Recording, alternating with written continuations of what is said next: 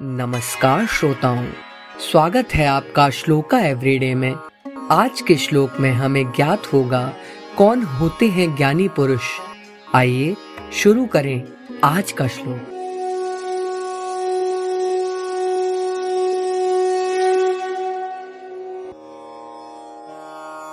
नाहश्रत्यात्मसम्माने, नावमानेन तप्यते गङ्गाह्रद इव सौम्यो यह सा पंडित उच्यते।